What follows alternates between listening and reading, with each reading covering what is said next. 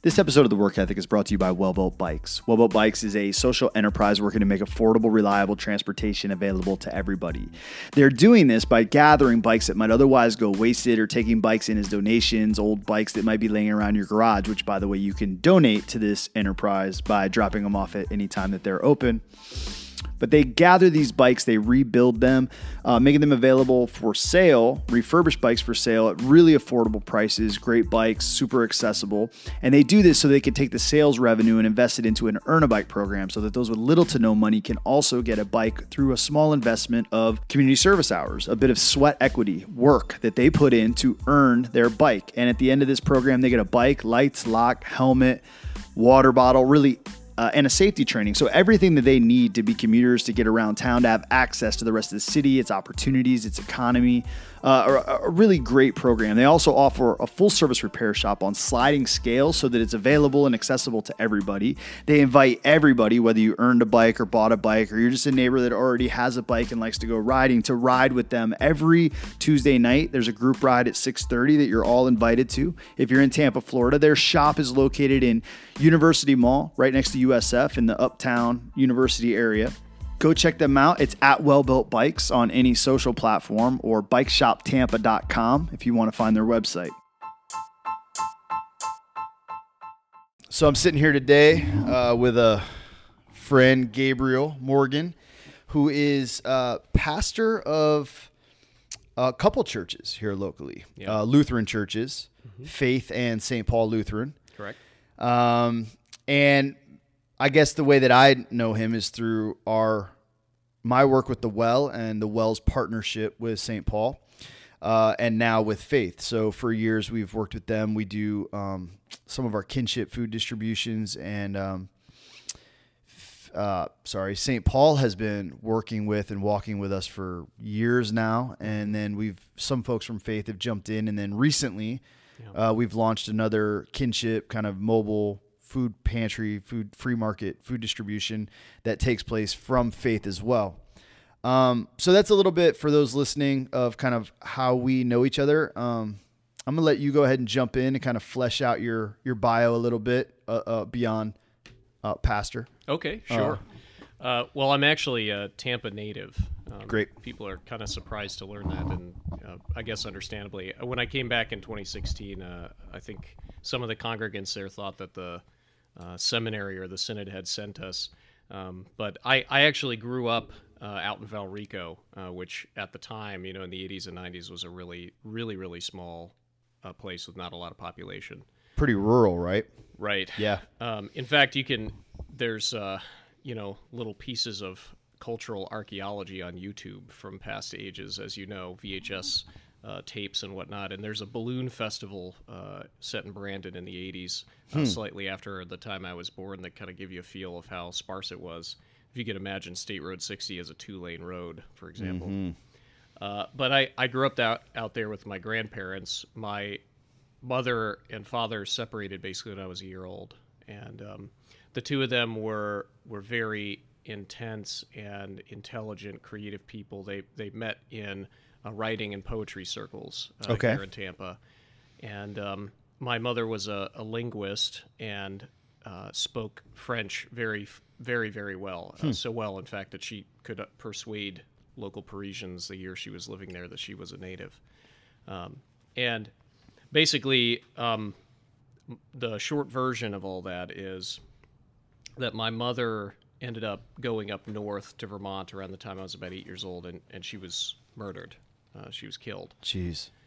And um, that sort of became like the defining trauma of my childhood, and ended up, you know, as like in, uh, uh, uh you know, sort of uh, from a psychological standpoint. For sure. Know, people talk about death anxiety and and how, um, you know, all of us are driven by a death anxiety, but we're Terror not conscious of it. Yeah yeah, yeah, yeah, But I basically lived my life painfully aware, somewhat aware. Of, yeah. yes, yes, knowing that I'm I'm sort of preoccupied with it and seeing some of the effects of it uh, throughout my life. So you're so, eight years old. She moved yeah. up there, but you were still here. Right. Okay. Yeah. My my grandfather died previously from a, um, a diabetic related stroke uh, when I was about three or four. So it was just my grandmother and I for the rest of my upbringing. and she and I were very close. Um, and and in fact, I would even say that she she worked really hard to to create you know a sort of peaceful home life for me so that I could have an upbringing that I guess my mother didn't have. Yep.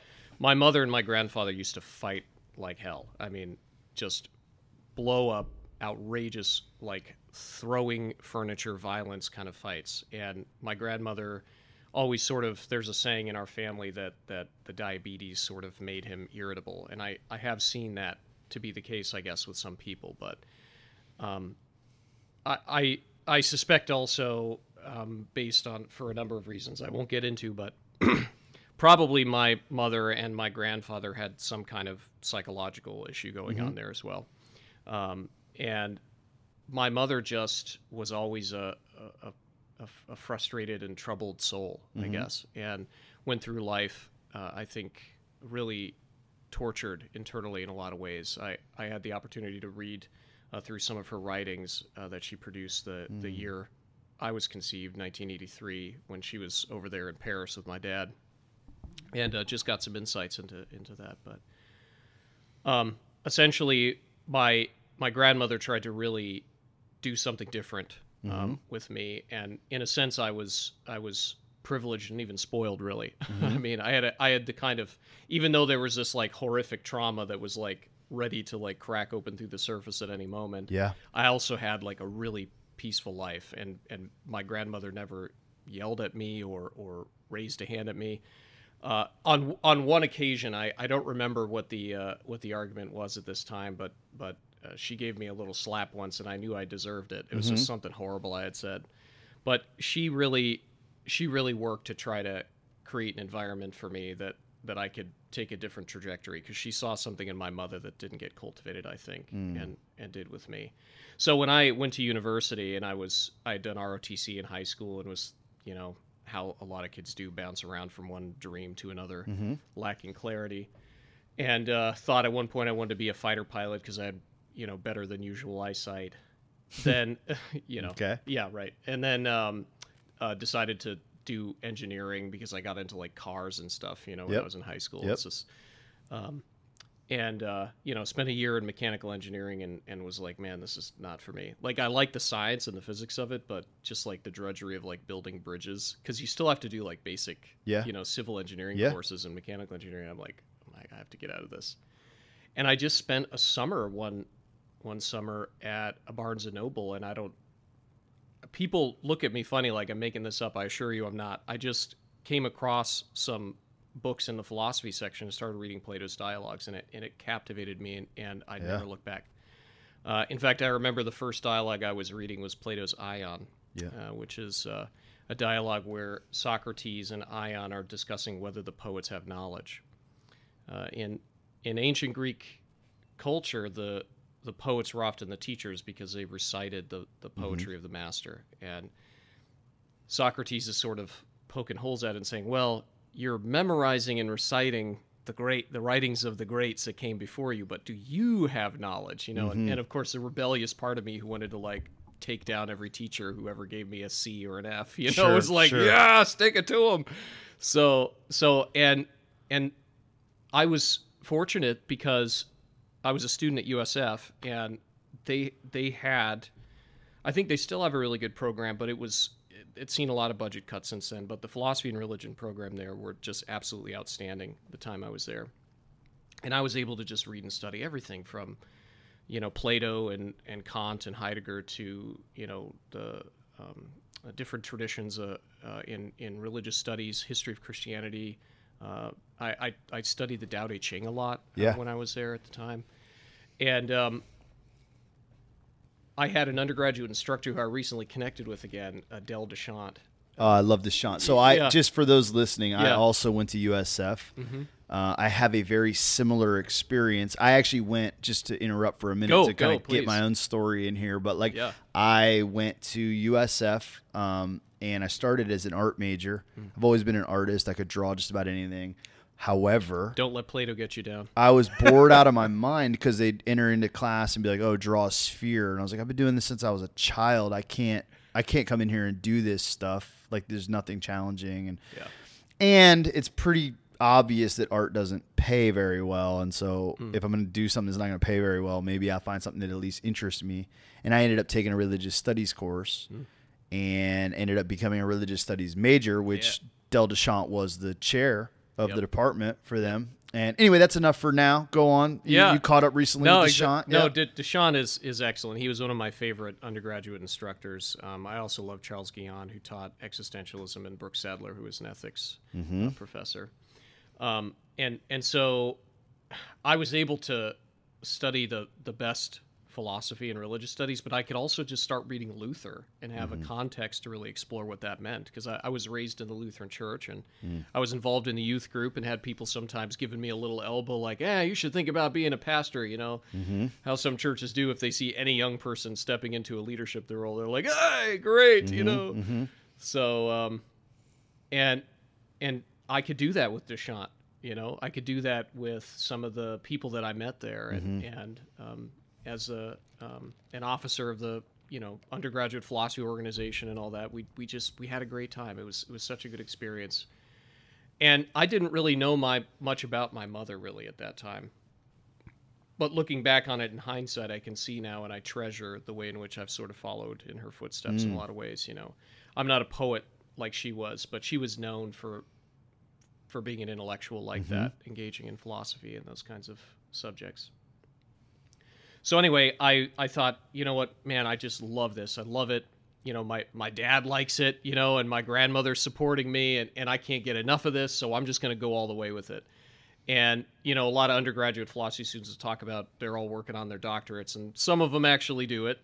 And and I wanted to be the one that actually made it happen. And uh, and so I was applying to programs. I got waitlisted at the New School for Social Research in New York, and uh, and I got in also at, at Union Seminary for an MA degree. And I was reading a, a just a heap load of Paul Tillich uh, at the end of my undergrad.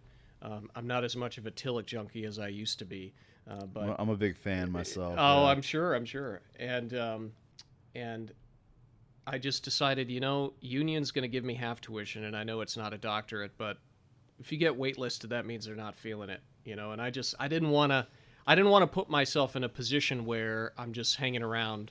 It's like my my my wife Erin, her dad has a saying, "Go for the ones that go for you," you know. And I just thought, eh, I don't know. I'm not feeling it when I'm talking to like the the folks in the in the office there and and how the process is going and everything. I, I just I just didn't think it was it was right. So so I I in you know I, I matriculated that fall of 2009 and and was walking the halls that you know Reinhold Niebuhr and Paul Tillich and Dietrich Bonhoeffer were at and and I didn't really I had read some liberation theology prior to going there but that wasn't the main motivation that I had applied to the school as it was for many of my colleagues but I, I discovered a, a really deep appreciation for that tradition Yeah. while I was there and I took James Cone's course Martin and Malcolm which I think is one of the single best courses I could have taken with him Mm. I'm so jealous that you got to take a class I know. or classes with Cone. I know, and and um, you know something. Just as an aside, I, uh, I actually when I went into that class, I, I kind of was intimidated and thought, man, like I'm just gonna get drug out on the carpet, you know, for whatever Sure. bl- racial blind blinders or, that I have in my own theology or whatnot. And and I actually, I, I didn't experience that at all. And in fact, I think uh, all of us found Cone to be an extraordinarily uh, uh, caring and and concernful teacher. That he, I mean, the love for his students was was quite clear, and he knew that that had a transformative impact on us as he was teaching. Totally different tone than the than the fiercely angry James Cone in his academic writings and, and articles and presentations. And it wasn't until I read his bio that, that came out recently, you know, because he passed away uh, not too long ago, uh, that I I discovered some kinship for his sense of anger. Okay, tell me Um, about that. Yeah, I like yeah. Well, well, yeah. I know, I know. It's something I have to be careful about as a pastor. It's sort of a no-no for for pastors. But um, uh, I I really I could connect with the fact that he was driven in his academic work by the trauma of black lynching and and oppression. And the need to make this point connect with the gospel of Jesus Christ, and Yeah. he just would not tolerate any nonsense that got in the way of that. And I have a similar connection with Luther and the Luther theology of the cross because of the trauma of my mother's death. And there's something um, of a sort of irritation or irritableness in me if I'm having a conversation about it and I feel like someone's being, you know, um, oh, unnecessarily captious or not getting to the heart of things, you know. Um, so, but um, basically, I, I, I ended up while I was at Union, I, I switched to the MDiv program because uh, I I didn't feel I had clarity about the next step after a year, about a year and a half of study, and and I had a lot of people there like before saying, I don't know, I think you're one of us, you know, I th- I think you're a pastor. Like, no, no, no, I don't know. But I decided, you know, I, I was talking to some folks and said, yeah, there's a lot of folks that do an MDiv and then go on and still do the academic thing. So I thought, why not? So I, I switched to the MDiv, ended up filling, fulfilling the requirements for both degrees, even though I had one. And um, uh, was applying to PhD programs and was admitted to the Lutheran Seminary at Philadelphia uh, last year there because I had made a connection with Timothy Wengert, a really um, incredible Reformation scholar who no longer teaches there, but um, and I I just loved it, even though I had wanted to go to some big name school. You know, I really felt that I was I was among my kindred, so to speak, and and that was the the sort of final fertile soil, if you will, for me to sort of realize, well, maybe I really do need to look at this pastoral thing. And then when I took CPE and everybody was like, "Yeah, and you're doing great," and I, when I went into CPE, I thought this is going to be horrible. It's just death and suffering, and it's going to be constant misery. But I, I really liked it actually, and I was surprised by that. So. Um, anyway, I'm sure I could say more. I think that's enough. But after I finished the PhD, I came back to Tampa, went into a um, basically a, um, an accelerated ordination track because of my credentials, and now I'm a pastor. Now you're a pastor.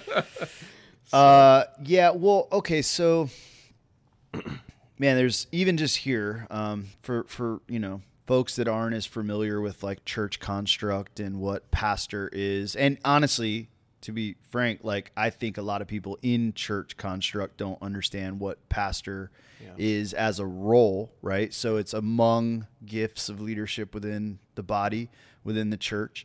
Um, it does, in our context, kind of, um, at least the church in North America, as far as I've seen, we typically that is the point person in many of the congregations that I'm familiar with. Um, but it is a bit of a gifting, right? So there's a so so you reference. Well, I got to be careful about my anger when I'm a pastor or whatever, which is why I might fall into more of the prophetic side of things, right? Which is like I think what that impulse Right. really is more uh, akin to.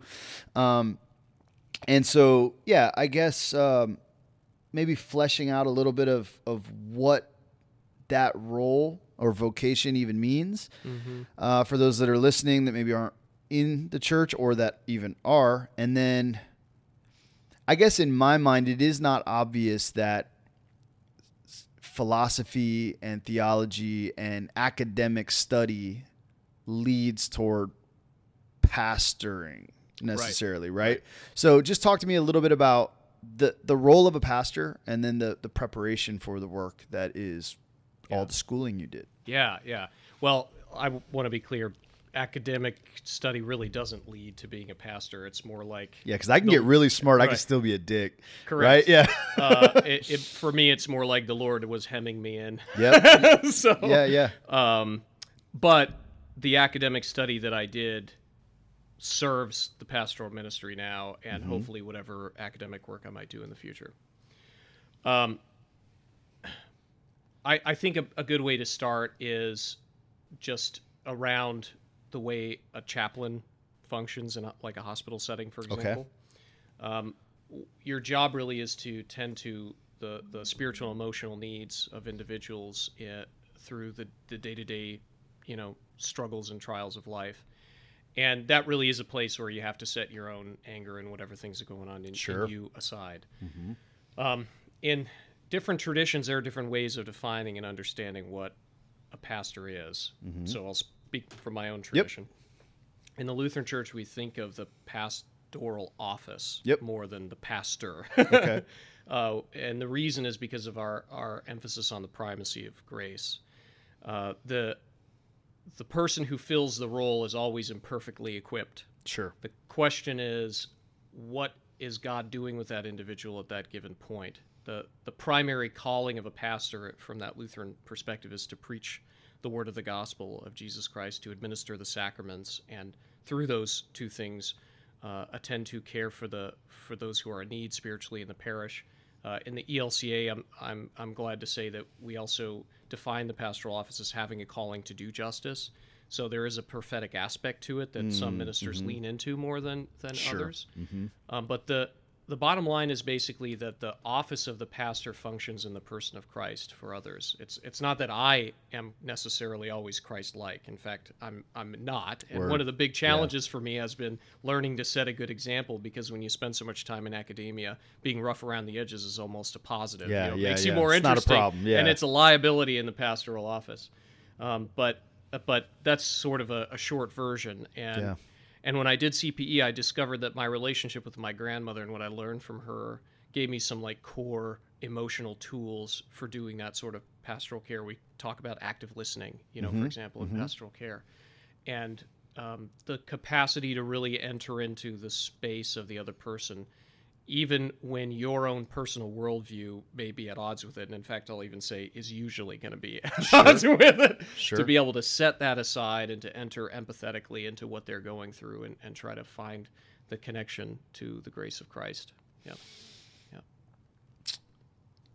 So it's really interesting. I mean, it seems like empathy is really a core tool for the pastoral role. I, I guess in the human interaction portion of that, right? So it's like you're you can administer sacraments, but to really engage with individuals, to hear them active listen, put yourself in their shoes, kind of navigate through what they're and and and to meet them where they're at, dealing with you know whatever their framework is and their worldview is, and then um, and then how how does that? I'm just curious how that plays out in in the um, influence and leadership side of things, right? So, uh, I, and maybe this is it's an obvious thing why my own mind would go there, right? Is there are ways in which I am very aware that people need cared for, listened to, held, hugged, you know, cared for, right?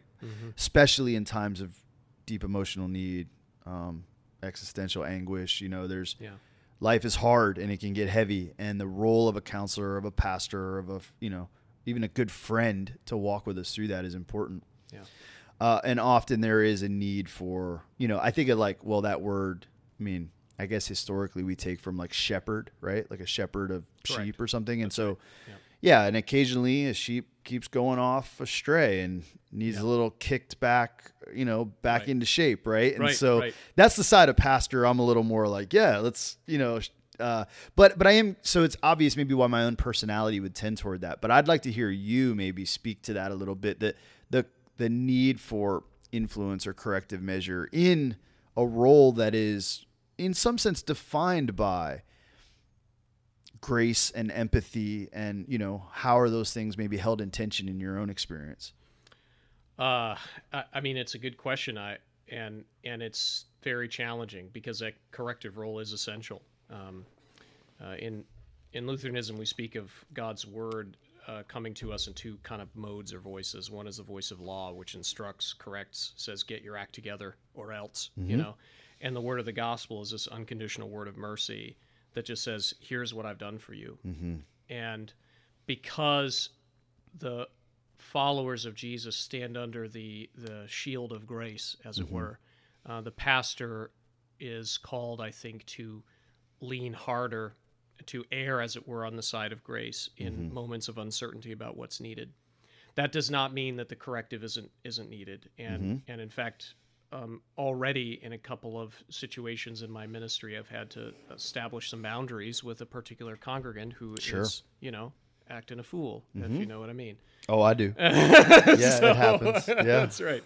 So, um, uh, and different traditions also have different approaches to that. The Lutheran Church Missouri Synod, which is a more conservative uh, Lutheran body, which I was raised in, by the way, um, they have a much more pastor centered approach to that kind of disciplinary measure. The pastor tells you and you obey. Whereas in the ELCA, it's a little more um, communitarian. Uh, the pastor brings some disciplinary issue before the council, and then the council deliberates about a, a corrective action, uh, if you will. So it starts at the pastor's recommendation, but the pastor's not like the lone sheriff. Well, that's good. yeah. Well, that's. Pro- I mean, that's Right. probably for the best, right? That- Correct. that's right. Um, yeah, there's good uh, bound, boundary and precaution in place, kind of with communal involvement and the wisdom of the Right. of the collective. right. Um, well, that was a lot of schooling you went through.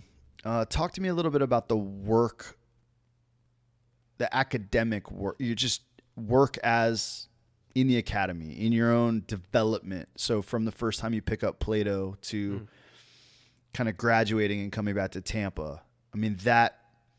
Mean, maybe you had jobs here and there, but I imagine they were to support the work that was your academic development, which was your central vocation or call or work during that time. Yeah. Uh, just talk to me about that a little bit. Your your process there. Yeah, well, and it's interesting. I want to I want to check in about something because I know that the theme of your podcast right now is work, um, and it sounds to me like you're you're framing my academic studies as work in that Okay. sense, right? Is that Well, I your imagine it- intent? I mean, sure, it is my intent Okay. because of the theme of the show, but then Right. and you can reframe all you want if for you it was just well, no, I, I actually think it's interesting. Because I um, imagine yeah. that it, well, even if you engage in it in a fully playful way, or if you found it to just be fun, which I actually think a lot of the people I talk to, their work, they have found work that is a lot like play for them because it is it is what they're obsessed with. It is, and it's actually one of my aims of these conversations in general is to help everybody to find that kind of vocation that calls them, that engages them to something like a calling, something that is fulfilling, something that feel that that you don't feel like you just are in drudgery so you can go live your life, but that you find meaningful work to engage in. And I think meaning is a big part of what makes something feel something like other than work. But doing a PhD, I don't care what you're studying, takes hard work, I, I appreciate that. right? Yes. And so Yeah. no matter what your IQ is, I think it's a safe assumption that you put in work. yes. Okay. Yes. So if that's helpful. No, no, it's great. No, and I, I, I like it. I just wanted to Mm-hmm, clarify that's where we're going. So, uh, if I can answer the, the the question sort of in like a more mundane way, and then I want to Please. I'd like to wax philosophically for a moment on play and work. Um, I did work a job actually, like regular old job between undergrad and going to Union. Uh, I worked at a Sylvan Learning Center and did some tutoring off and on, and ended up um, helping uh, as a director of education. I didn't officially have the role, but they didn't have a director of education there at this uh, center in Riverview. And uh, I basically did a lot of tutoring and parent conferences and, and, and updating curriculum and things like that. And I I really I learned through that experience that I love teaching basically in any capacity. Obviously, I prefer to be teaching philosophy and theology, but I find teaching intrinsically satisfying and motivating. So I've I've known that I had a call to teach for a long time. Um, but otherwise, yes, my work was my study, my research. Um, as some some scholars even refer to their work as a craft, and I can see why because Yeah. you you chisel at it and chisel at it and leave and come back and improve, and there is a final product.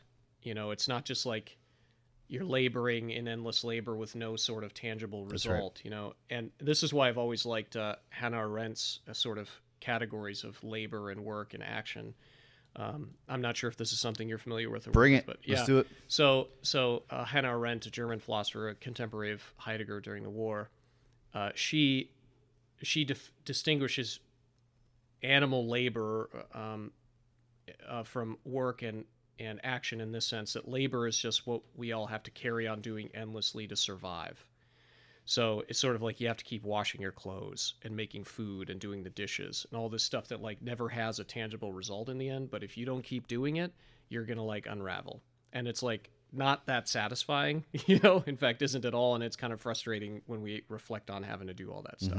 For some people, that animal labor is way worse than it is for other people. Now, just for clarity, Mm-hmm. because I don't know many animals that wash their clothes, um, but when I think and you're using the word animal, I'm trying to get at why. Um, Yeah. But we do use animals for labor, like an oxen would pull a plow, right? So is this what we're saying? Like it's muscle. Right. It, it, it's muscle. Yeah, right? I'm It's- giving a very sort of like I'm trying to like riff on it in like a key that No, no, people f- my generation understand and you know Yeah, yeah, yeah. experience. But yeah, no, it, it just means the things you have to do to get by day after day that doesn't have some tangible end result. okay Okay. chores.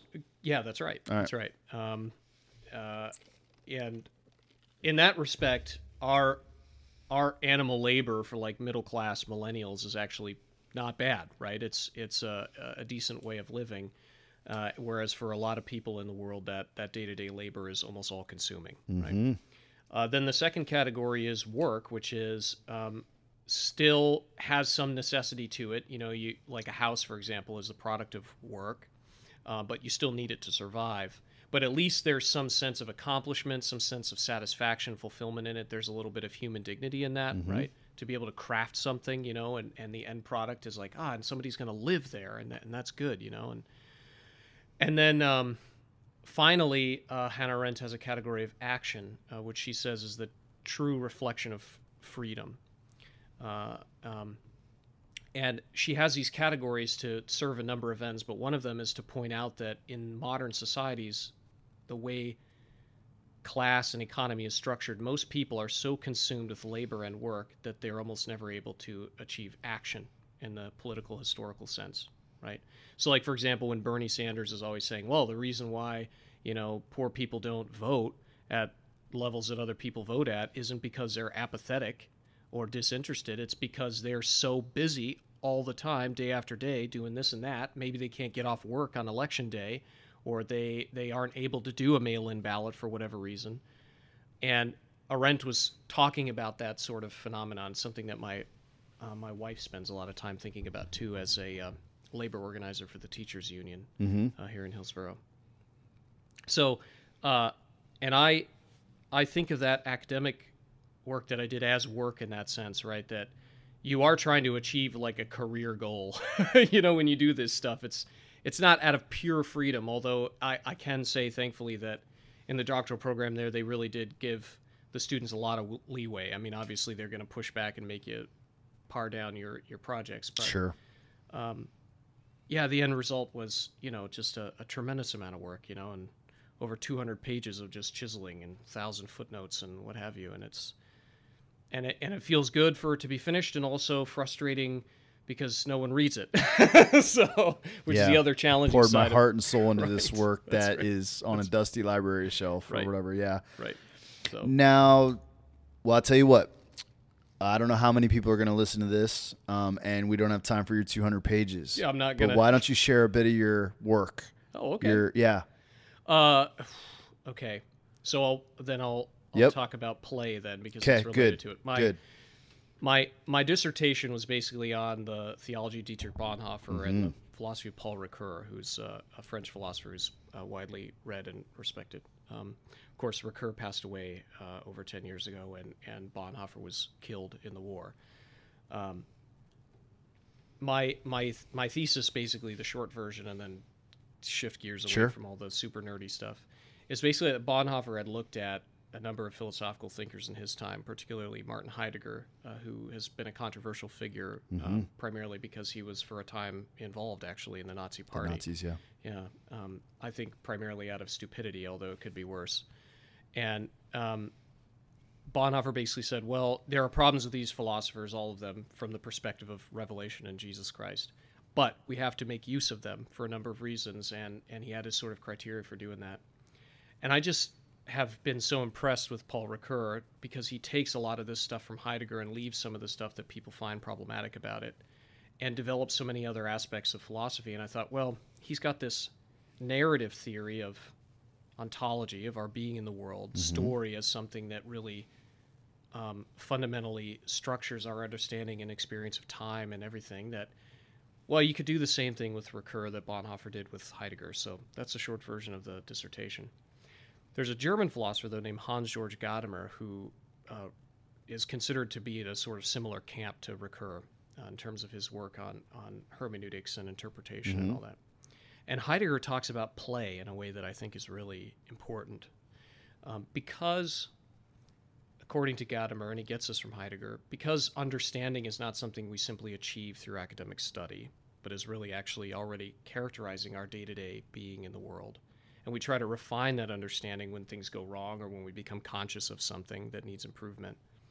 That means that learning is not something that only happens through that conscientious process. And, and Gadamer earlier in uh, Truth and Method will go on at length about the incredible importance of play for this very reason. Because play is where we really just carry on according to our own devices, pardon me there Good. and uh, and we're we're learning, we're achieving, we're doing things that are important there. It's not it's not to be poo pooed or frowned upon, um, and and that that ha- has informed my my efforts to do things like pub theology, for example, at the uh, uh, in our congregations and in the neighborhood there at Southern Brewing, because that's a space where people can kind of like let loose a little bit, try out ideas that they wouldn't maybe officially say to the pastor that they necessarily believe. Maybe they believe it today or not tomorrow, or maybe they do actually believe it and just want to see how people respond to it. But it's a space where people can play with ideas, you know, and you, they don't have to feel like they have to be nailed to or held permanently to some particular perspective. They can just play around with it and and learn. I think um, in ways that you can't replicate in a formal context.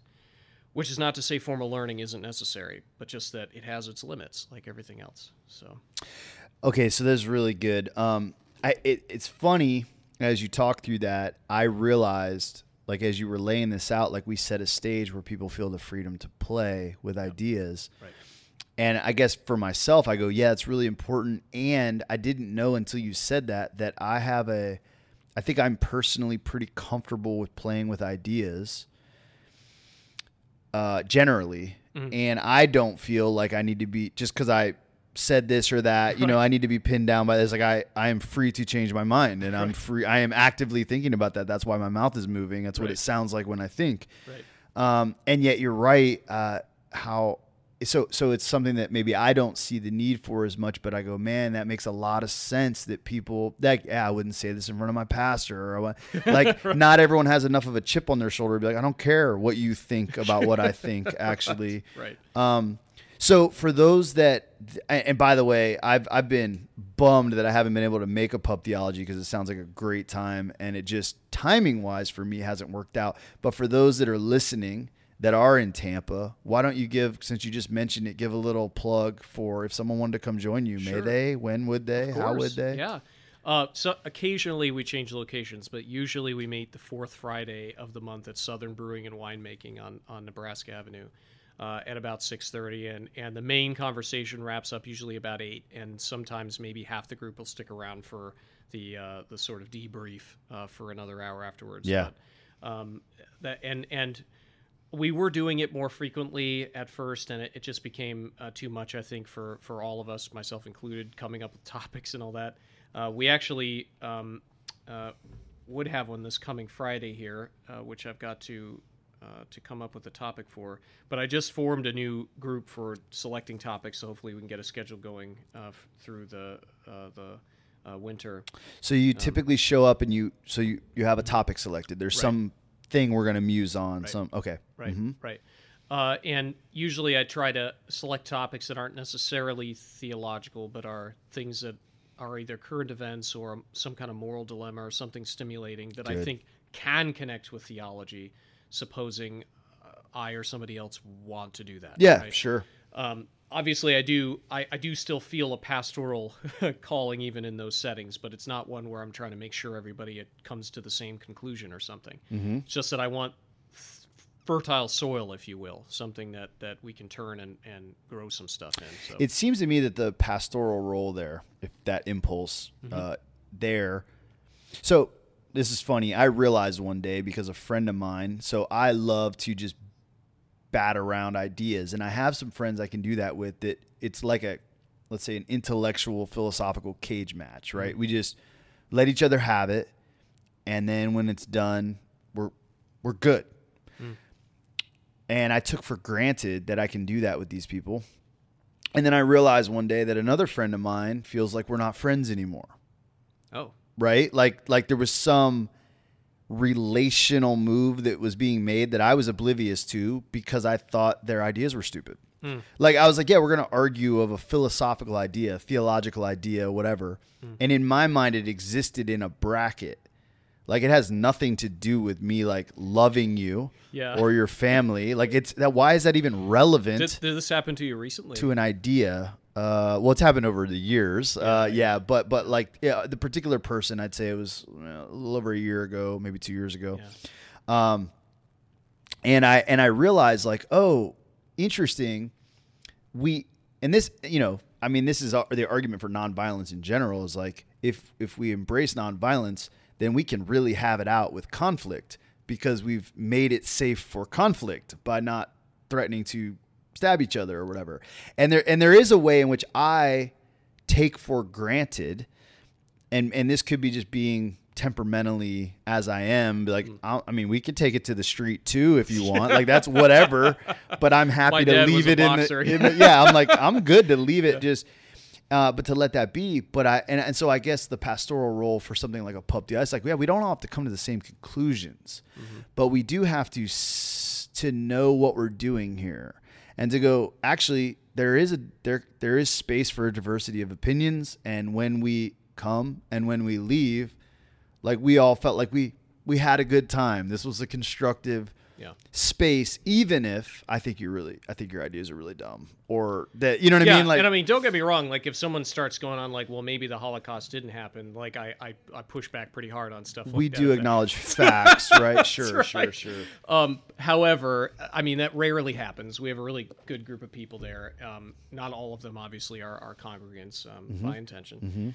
Um, uh, but I know that experience, and I've had to learn about navigating that, and it relates back to the pastoral office. Uh, Yeah. Because, so uh, just as a humorous story, when I was an undergrad, I used to go to the Joyce Pub, which not when it's in the location in Ybor that it's at now in that standalone building, but when it was upstairs yeah, the loft yeah, where, yeah. the, where the Lions Den is now. And one of the brothers of the owner, um, Ben, I think was his name, poor guy. I, I just made him so mad one day because I, I was getting into a debate with him the way you're describing. And most people don't experience debates the way academics do it, where it's like, ah, well, you know, we just fight like hell over something and then it's fine. We're the end of the good. Yeah, yeah, yeah, yeah. For most people, it, it's argument means personal attack. And, Yes. you know, and he threw me out of the bar and, and you know, you know, and, uh, He drank too much? No, Right. he uh, Well, and part- philosophized too much. right and well and he in his mind and i understand this in, in retrospect um, you know he, he gave me some free guinness from time to time you know just because Yeah. he liked listening to whatever kind of crazy thing i was coming up with that day and uh, you know and he felt he had a right not to be attacked and he's right he did have that right um, but in my mind like you're saying i'm just an academic philosopher this is what we do why, why are you upset i'm not i'm not mad at you This i'm isn't just personal. i'm you're just, just challenging You're just your- wrong. That's right. That's right. sure. Um, however, nonviolence, as the philosopher Paul Ricoeur rightly argues, is not just about not killing each other. Mm-hmm. There's also such thing as nonviolent communication. Talk to me about that. All right. Uh, the, this is a, something that you can actually research. There's whole schools of thought about nonviolent communication. And here's some like basic methods that will like help you in your marriage. Good. so, I'm taking notes. right. Uh, so the first is when you're having a, you can do this all the time, but usually we only think to do it when we're having a disagreement. Uh, first, make uh, an observation about what the other person is saying or doing with as little value judgment as possible. I know that's difficult, maybe even impossible to achieve, but try to get as close as possible. So instead of saying, um, you know, uh, golly, you're, you're just strolling in late all the time, you know, uh, Pastor Gabriel, to just say, I, I observe that you're, you know, five minutes past, and, and I observe that this happened this past time too, and just want to check in about that, you know, like that kind of thing, for example. Uh, the second is Ooh, that comes off worse to me, but go on. okay. per- well, perhaps it might. No, Uh, no, that's fine. We'll, the point. we'll, we'll the point is, uh, yeah, uh, try to make non-judgmental observations. yeah, first a of all. state and here's as a matter of fact this Correct, happened. correct. Then the second is state how it makes you feel, how you feel as a result of that fact. So instead of going on the offensive about that other person, saying, Mm-hmm. when you're late, it makes me feel that you don't care about this thing that we're doing or that it isn't important to you. Mm-hmm. Okay. Uh, so then you're owning the feeling that you're having, right? Rather than trying to make them responsible for your feeling. Then the third is try to state a need that you have, right? Maybe the need is just very simple. I need you to be on time because we have a very packed schedule for all our meetings. Or maybe the need is I need to know you're supporting this thing that we're working on or that you're fully on board, right? And then, um, let's see here, OFNR. And then the final is request. Make an actionable request item that isn't charged or overly heavy handed, but is an actionable item the other person can do to meet the need that you've expressed. Okay? Nonviolent communication. I observe. Okay, yeah, yeah, yeah. yeah. I made this observation. This is how it. I will tell you. I'm just responding to these. I, Yeah. I actually think this is a very helpful. So it's you. I heard you use an acronym. So OFNR. Right. So observe, feel, need, request. Correct.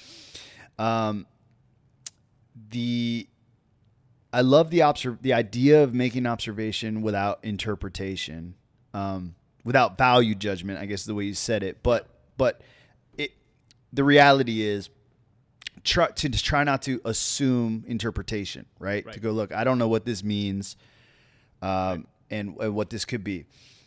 It's actually impossible to escape the circle of interpretation It- from well, the thinkers we were just referencing. It is yes, impossible. That's right. but it isn't necessary. So, I mean, I think, and honestly, I think this is good advice for even something like reading the Bible. Yeah. Well, you sit down and you look at a passage, it's like, look, the best thing you can do is to approach this like Shakespeare. Uh, not Shakespeare, like Sherlock Holmes comes into a crime scene. Mm. Is like just look at what's here yeah. and leave all your other stuff. You have no, there's no dog in the fight. There's no theological case to be made. Just like, I see that this happened. I see that this happened. I see that this happened. And accumulate observations. And then from those, move toward interpreting once you kind of made those, right? And this is just uh, what inductive reasoning in general. But like, go, okay, I observed that you're, I I like this. You're late all the time. Uh, I observed that you are tardy and that you were last week, and that you know, I that, interpretation almost is implied. Like, but but uh, okay, the next one is feel. Right. Um, oh, by the way, I'm gonna just echo something I just learned. Mm. This is from sales.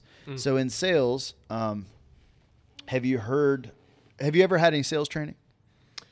Very little. Uh, for a brief stint, I, I, gosh, actually, I'm not even going to get into Okay. it. Something I'm not real proud of, but I didn't actually sell any of the product. I, I sort of got out feeling like morally unscathed. Go ahead. Okay, okay. I did a little bit, yes. So is the there answer. a. Uh, I just learned this recently, and uh, I think I echoed it on here once before. But feel, felt, found Yeah. is like right. Right. Uh, I understand that you feel this way. Correct. I have felt that way. Others have felt that way. And what we have found is what others have found is, and then you can actually offer some advice, right? so it's uh, good sales. I would say it's just good at advice for being a friend. It's a good template. Maybe it's a good pastoral tool. Um, Organizers, by the way, use this too. They, they call it uh, affirm, answer, redirect yeah. in organizing conversations. So yeah, yeah, yeah, go yeah. ahead. It's mm-hmm. sly. So the but I have an issue with the statement makes me feel. And so if you ever say to me, "Hey, you're late," and when you're late it makes me feel, my maybe I don't say this, but if I'm just being forthright, my the the the phrase itself triggers in me nothing makes you feel. Uh, you feel you have feelings. So so to me, I would want to interpret that like, hey, you're late, and like I'm trying to think like how would I say that? It'd be like, well, I because what I what I want to change what you just said into is I'm too insecure to to have another read on this, and I feel like you don't value me or my time because of my own because of what I'm bringing to this equation, right? Yeah, yeah. Because of my own insecurities, because of my own things. Um, but I think it's an important move. Like I don't not to discredit this thing. It's just to respond to the line makes me feel. Well, if I may Go, push yeah, back please, a little please, bit, please. um, because you, you're right, and there is a lot of, of uh, debate, I think, about this too. And, and in general, the purpose of the exercise is to own your feelings rather than putting the responsibility. You make me that the power shifts that way, right? Right, and I see what you're saying. Yeah. It's just that people commonly speak that way. They do. When something That's right. triggers an emotion. So um, That's right. However, having said that, I think there is more of a connection between other people's behavior and our feelings than we might want to admit, or at least so is the claim of family systems theory. Uh, Yeah, it does exist. There is correlation. It just, I guess, the question is, should there be? w- that's fair, but Sure, sure, and, sure. and I'm sympathetic with family systems theory, but obviously I'm also a philosopher, so I, I like to shake things down a little bit and find the holes in it. But the claim of family systems theory is that our emotional states reflect an emotional equilibrium of relationships, and those relationships are acted out through words and behavior. Mm-hmm. So, so that means to some extent there is a causal relationship between my feelings and other people's behavior. Uh, it doesn't mean that you can't become conscious of it to gain more responsibility. In fact, that's part of the whole uh, goal of Family Systems Theory to achieve healthy differentiation from other people, uh, so that you're not overly uh, uh, trying to identify with them out of insecurity or being overly defensive and, and aggressive and pulling away from relationship. So This is very interesting. So, what you were talking about before with uh, rent, right? Um, this idea of labor, work, action. Um, well, I didn't respond much to that template. I was thinking, you know, that that I, I was picturing Maslow's hierarchy of needs, right? So, first, look, I got to get some food.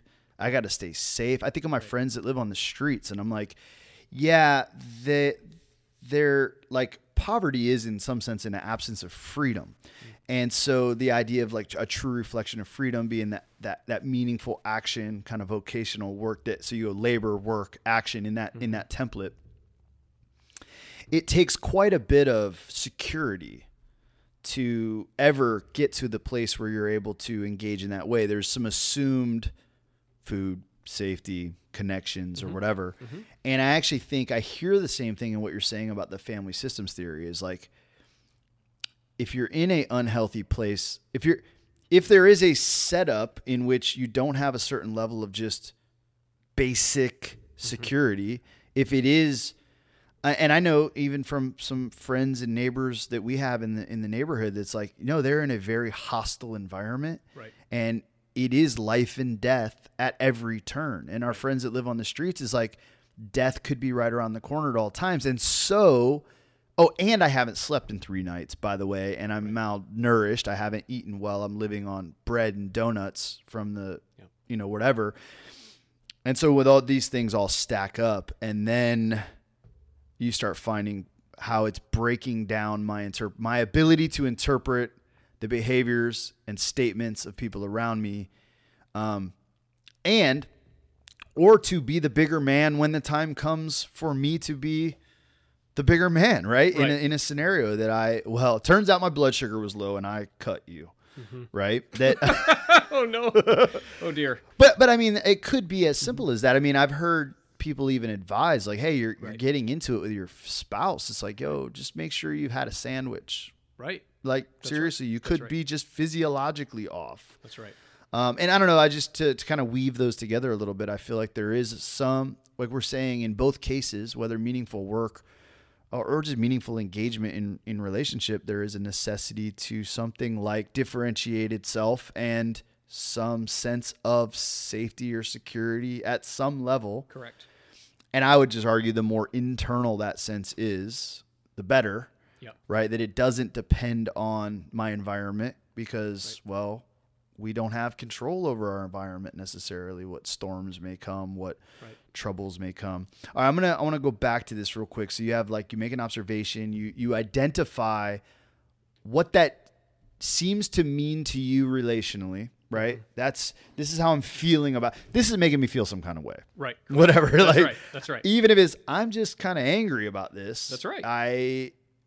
It seems to me that you don't have enough respect for me or my time. Right, and also to observe that it takes courage for us to state our feelings directly. We we That's We right. presume it's easier than it really is in the in the moment, and that's why it has to be like designated as a step. I, I really like this. I hope you don't mind digging in on this because sure. Yeah. uh, you just saying it takes courage is something I think is really important, and I think you're right. I, you know, so being a pastor, you're kind of into Jesus and stuff, and Jesus, Jesus said something about like if a man seeks to save his life, he'll lose it. Yeah. and I have, uh, but it, oh, to finish that for folks that don't know is, but those who lose their life for my sake will find it. And I've often used that line in my own mind relationally, and I've said, if you seek to save this relationship, you'll lose it. M- meaning, and it's exactly what you're saying, mm-hmm. if you don't have the courage to say what needs said, you've lost the relationship already. Mm-hmm. Because you're often not saying what needs said because you want to protect the relationship. And the, what happens when you don't have the courage to say what needs said is you lose the relationship, right? Right. And um, anyway, just to share that, because I think you're right, that it does take a bit of courage. I don't know if that that triggered a thought, or you wanted to share something on that? Well, I, I just that um, uh, when when Jesus, it's important to to uh, I guess highlight um, the way in which Jesus' sayings have such multiplicity of application, right? Right, which reflects the, the wisdom of it, and and why the ancient church uh, spoke of him as wisdom and logos incarnate. Yep. Um, and and that goes all the way up to the the sort of supreme wisdom of his cross mm-hmm. and the mm-hmm. victory that he achieves through the cross, which is the opposite of what we expect. And that that sort of wisdom saying from Proverbs: those who those who are lifted up will be brought low, and mm-hmm. those who mm-hmm. are brought low will be lifted up. Uh, and this sort of like those who try to find their life will lose it is a sort of riff on that, and you can take it through just almost every aspect of of life. Mm. You know. Um, so uh, that's just my way of saying I agree. Yeah. And always, as a Lutheran theologian, I, I know I, that's my bias, yeah. but I'm always in the shadow of the cross, and I, and I think yeah. the Gospels are always pointing us that way too. Oh, that's good. Uh, so. On that same passage and the mm-hmm. same word, courage, um, one of my favorite writers, G.K. Chesterton, yeah. said like this is not some mystical advice, but it's something like you would find. I think he said like in an Alpine guide. Uh, if you want to save your life on the precipice or on, on the hillside you must risk it on the precipice. Like you right. you have to make this leap. And he said or of a soldier um, if you want to get out of this battle you have to fight your way through. Like you have to risk your life to save it. And there's this line in there because he was so poetic in his writing. He said so we desire life like water but we drink death like wine. Yeah. And i mm. i love uh, you like chesterton. yeah yeah yeah yeah yeah. Um and then you state a need so you're like, look, this is, but I, I'm going to need to ask you to see. But it is also, well, it is yep. need and request are separate. I don't mean to be pedantic, but uh no, thank you, thank yeah. you. So I'm going to state a need, right, and then I'm going to make a request. Mm-hmm. If we're going to work together, I need you to be here when you say you're going to be here, and I'm going to Oh yeah, um, I, this is very difficult. Yes, this is very difficult right. because yes, because I, that is a request. So wait a minute. It takes time to reflect on what I need. need. What is that's it right. I need? that's right. I need. Oh, that's this is very interesting. Yeah, because it, it immediately translates to a request. I have a need. Right. Uh, I need to feel respected here. Right. Um, I need to know you're in this with me. Right. I'm going to request you to yeah. make that known to me in some way my preference would be by showing up when you say you'll be here. But but again, it, this is the because the, the I think that one of the claims of nonviolent communication is that violence stems from from violent relationships mm. and that sort of emotional violence stems from the fact that we don't have clarity about what's going on within ourselves that's good right um, it also relates to your point about reading the scripture um, and why the practice of meditation is really so essential for studying the Bible. And it's unfortunate that the Protestant side of things has kind of lost track of that. But yeah. it seems like we're reclaiming it now Hopefully. in a lot of places. Yeah. Um, but um, a lot of emotional violence is dispelled when we're able to achieve clarity about what we actually need and then can state that to the other person so they can respond in freedom. So, yeah, I, I, I, I, it's funny. I'm having a hard time like reenacting it, and that that causes some concern because I go, oh, then how does this play out in the day to day in the actual, uh, in actual living, right? Mm-hmm. Um, I think it might be one thing to be like, yeah, I'm gonna, you know, trying to flesh this out. Say, okay, so you state a need and then there's a request and i guess in the request is what i'm what i'm wondering is like it's saying like hey it i'm asking you to do this but the request is open ended is to you could just you could say no right like that which then just informs the next steps like okay cool right. but that helps me know that i have a need that you can't meet, and therefore we need to change Correct. the makeup of our relational agreement. Correct. And Right. that brings us back to family systems Good. theory, which is called role renegotiation. Role renegotiation. Correct. Okay. Yeah, because because the the conflict in that case ensued from a role confusion. uh, Yeah. where some unspoken need was trying to be fulfilled or expected to be fulfilled unwittingly by this other person.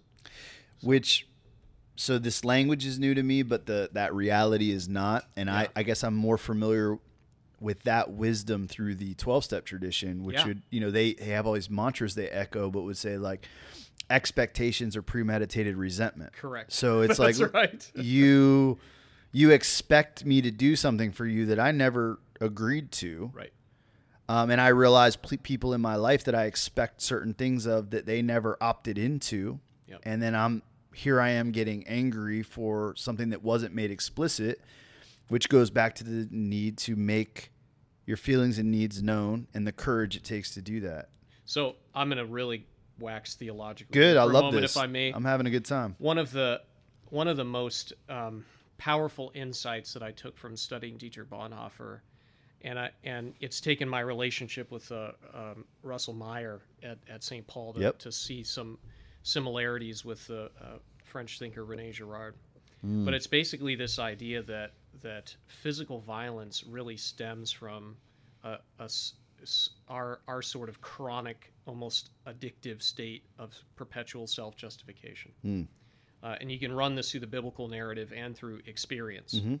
uh, from the sense of Adam and Eve gaining the knowledge of good and evil in the Mm-hmm. narrative symbolism of Genesis 1 to then the first sin, Cain killing Abel, uh, through to human relationships where we have a connection between actual physical violence and violent emotional relations, right?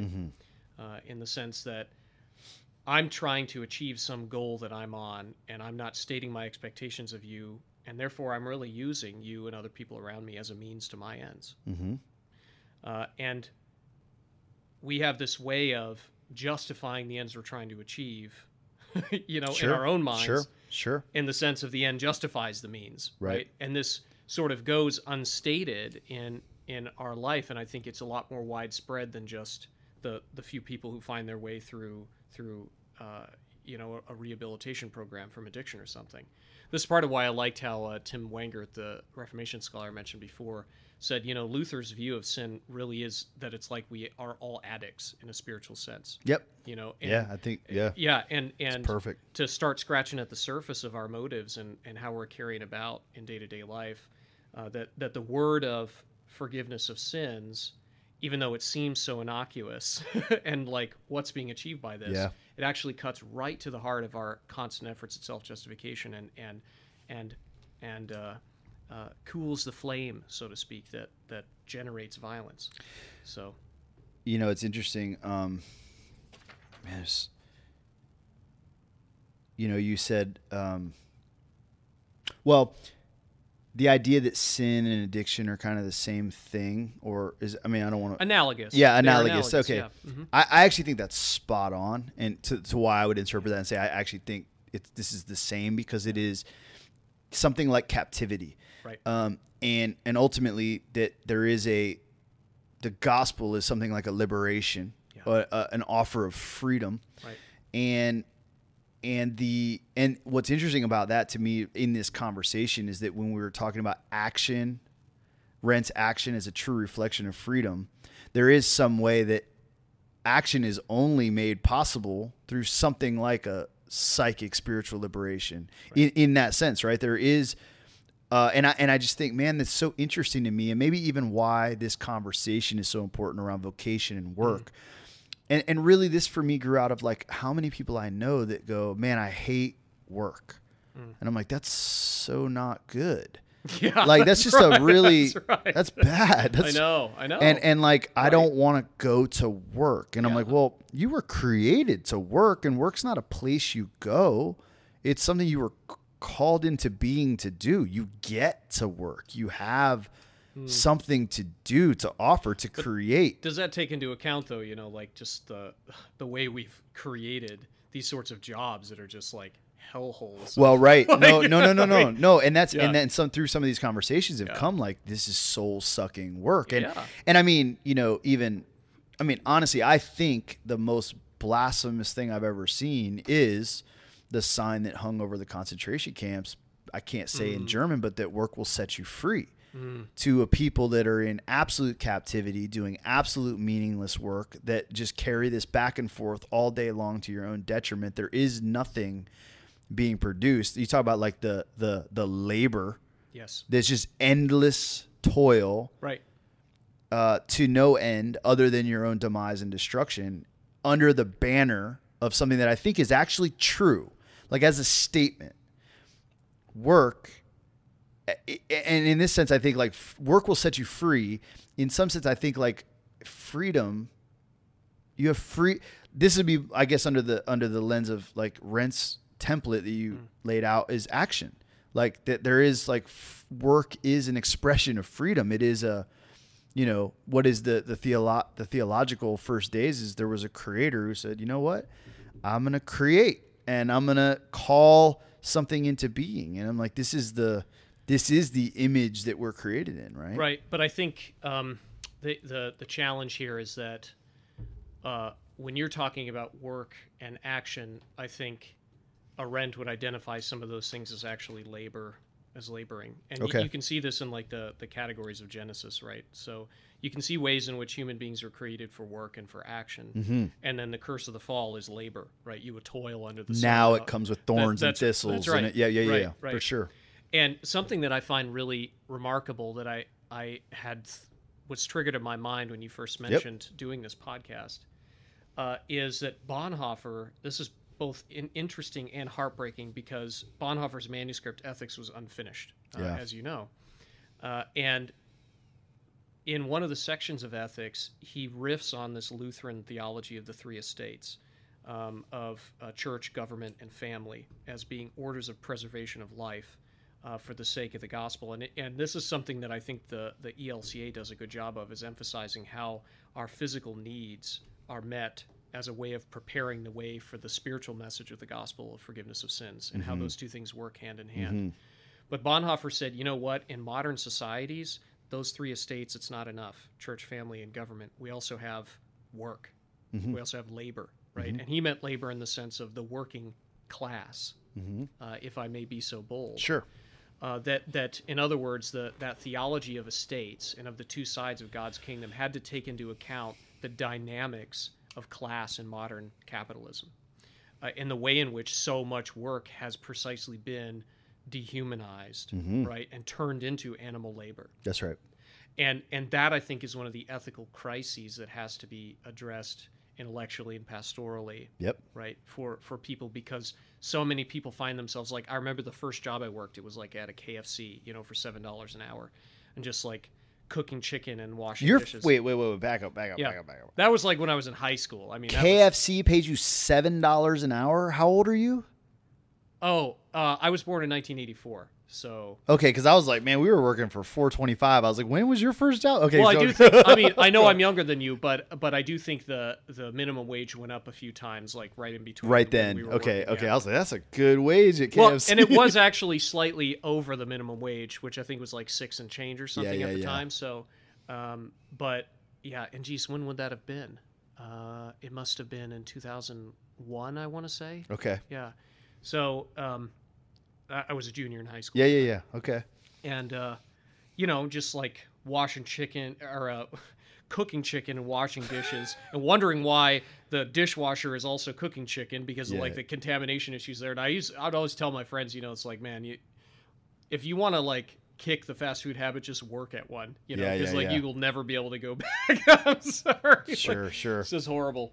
Um, and it's just awful work. Like it's just awful. And like I remember like I I cut my thumb with a knife once. I can't even remember what the issue was, but and just the moment that that happened and like you know the blood going everywhere and of course I had to go home and whatever mm-hmm. you know dish water there had to be like drained Yep. and like and I just had this moment where I'm like what if I had a worse injury like Yeah. would all that I'm doing right now be worth that you know, and just like the horrible, like just feeling mm. of like meaninglessness, you know. So going back to Paul Tillich, you know, mm-hmm. we don't, as modern people, even though it's hiding under the surface, we're all sort of wondering about how God feels about us, even though we pretend like we don't. I, I suppose some people genuinely really don't care, and I'm okay with that. I don't wouldn't push it, but I think a lot of us Yeah. we carry on like we don't think about death and sin, but it actually drives our actions in a number of ways. But we experience it consciously. Fundamentally, yeah. and but we experience it consciously as like emptiness and meaninglessness. You know, uh, and I was feeling that in that moment. I'm like, this is like, and I think that's the first time like I would didn't have the tools to recognize it at the time, but I think that's the first moment where I had like some class consciousness. You know, so I'm like, what the hell is like, why is it like most of us have to do this kind of work? You know now I, I realize that like franchise managers are like a part of the of the you know the sl- you know the um, bonded labor in this case in a number of ways and that's why some franchise owners have joined the fight for 15 uh, movement in some states but it's just like of course people hate work we've made work horrible Yeah. Like- so, like- well, like- yeah, this is this is this is part of what's fascinating to me. If I can like lay this out, so I think, you know, so now we think I'm going to work so I can go live because we've associated it with income. Right. Historically, and I'm talking like Little House on the Prairie way back. I mean, I guess the Amish are a good example now, but it's like where there was an in- they weren't talking about work life balance because it was integrated. Hmm. You worked and educated yourself and were with your family, you know, picture like a family farm or something like that, which now to me sounds quite romantic and uh, like almost like I long for that kind of a thing where, but with the move toward industrialization, um, and and of course this is alongside the rise of capitalism, and we start divide, you break out kind of capital and labor, and we start going, hey, look, I want to move into the city because there's access to this work. Uh, looks like and and and for everybody, kind of quality of life starts going up. Or like I can get a radio, this is affordable, you know. They and and this seems like a really good deal. And and I and I don't think it was all bad. It's just like over time with the exploitation of labor, seeing what we can pull out of this um, you, you we find our way into something like operating like machines where our Correct. work becomes soulless we lose something like meaning and we and it makes sense how you get to a place where you're like i hate work Yep. and i want to leave work so i can go live my life and i only work so that i can live and but then someone with that same mindset would still like leave work and go paint a painting or compose a song or work in their garden or work on a craft. Maybe they're a potter or whatever. You know, I, I'm, I'm leaning toward artistic expressions here, yeah, but right, right. but to go passionately create something in their time off from work, which in some sense I would be like, that is work. And I and part of my own prayer around these conversations is that we can reclaim some of the meaning and purpose in in the gift of work and to recognize like we've lost our way a little bit and the word has lost some meaning um, and maybe work has lost some meaning right, Right. and there's a right. there's a need to move toward a redemption of it um, and by the way, I I could be wrong about this, but with the advancing of technology, um, I mean, God, there's, I mean, okay, I'll just tell you this. So I was driving down the road the other day, and it was traffic on 275, and we were barely moving. So I looked down at my phone, and I'm not gonna act like I never look at my phone while I'm driving, but I shouldn't be. And I look down at my phone and I go, look at what I'm doing. I'm looking at my phone and I'm in the car. Now I'm in traffic and nothing's moving, but this is still stupid and should be frowned upon. yes And and then I, I go, well look look around you. And I look at the car next to me and they're on their phone. And I look at the car next to me and they're on their phone.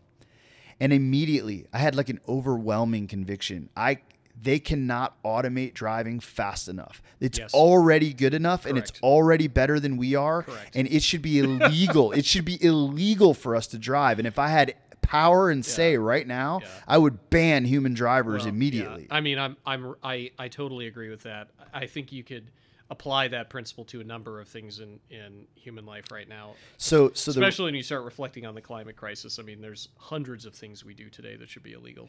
So on the and and the reason I, I I agree and the reason I bring that up though isn't so much for saying anything about legislation or rules as much as to say we are replaceable.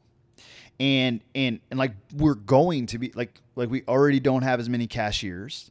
We will not have drivers which is the largest workforce in our country. Like that's the largest number of jobs and it is over. Like it's just a matter of time. Like if mm-hmm. your kid is wanting to go to be a trucker you should really discourage them from pursuing that vocation. Right. right? And so so here's where i go okay it's this is a bit inevitable, especially in a lot of these careers, and then maybe even in middle management, maybe in certain decision making. God, even in the financial world, like with the development of AI and the places we're going, and the oh, absence of some of the emotional people- conundrums, it's like have, can't even track what goes on with those sophisticated algorithms on Wall Street. Can't be done. Billions of calculations Yeah. happening per second. it right has to, Yep. or even discovery in the courtrooms is like Right. computers are better at this Yep.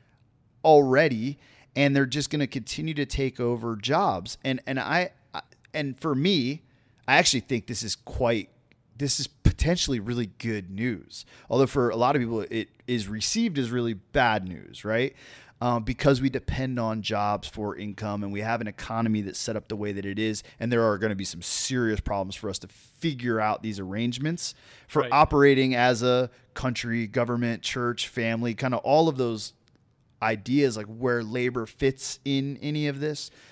But for me, I go, we're going to have to find meaningful work to do because you need it like you need bread right like it's not it's not Right. it's not a matter of like you work so you can get some bread mm-hmm. but like you actually need something meaningful to engage in because you're because you're a human being Well, right. I mean, work, work in that sense is inherently creative. It's Yeah. part of what it means to be made in God's image.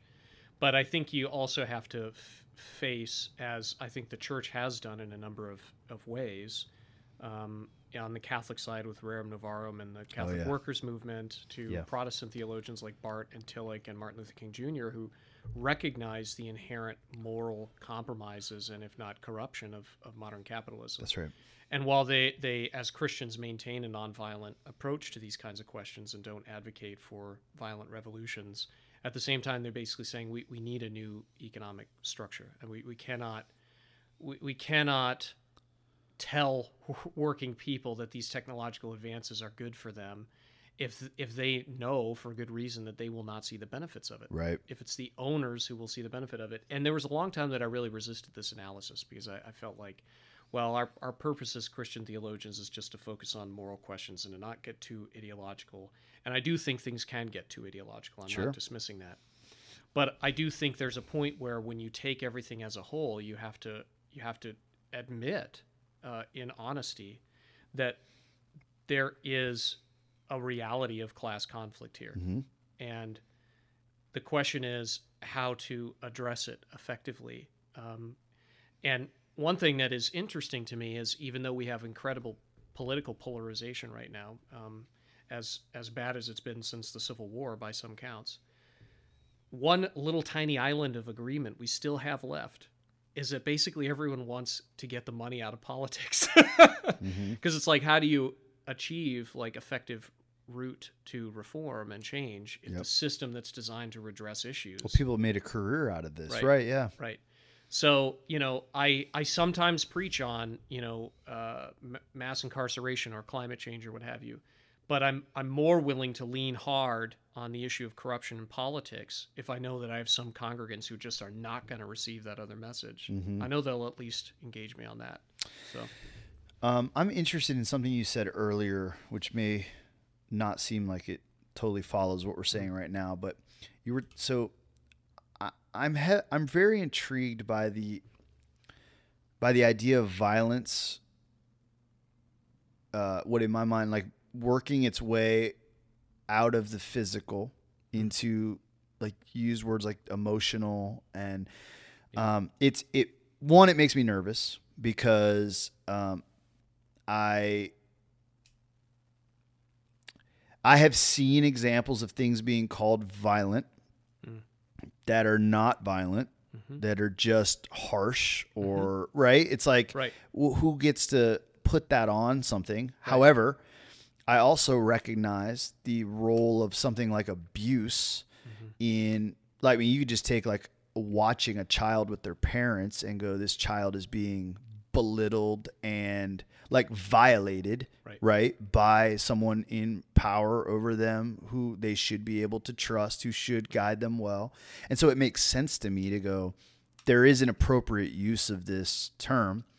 Um, but something you said that stood out to me was the idea, and uh, uh, you, you were using like when we have our eyes on some end and and we end up using people around us in our life toward those ends. Mm-hmm. And of course, on the topic of nonviolence, one of the things that jumped out as you were saying that was I remember Gandhi saying, you know, the the the ends are contained within the means. Yeah. Like the means are the ends. Like this is, and and this is one of I I think the best argument against violent revolution is violence becomes the way. So like, That's right. and which Yeah. is why they always end in tyrannical leadership because you you were possessed by violence before you took Correct. the power away. That's right. And it's like, yeah, that while your end may have been righteous, your path was not, and you will end up some you will end up a monster.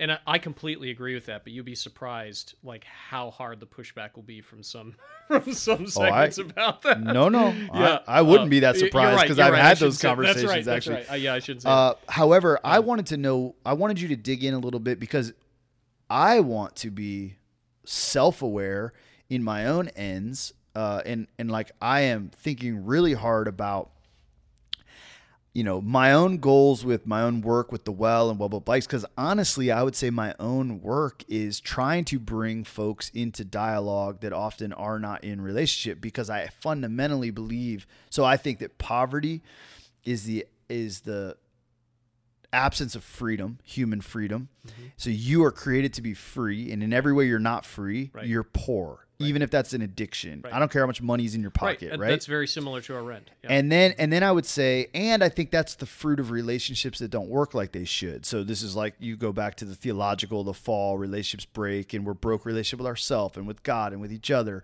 And that manifests itself in something like poverty or even our broken relationship with our work.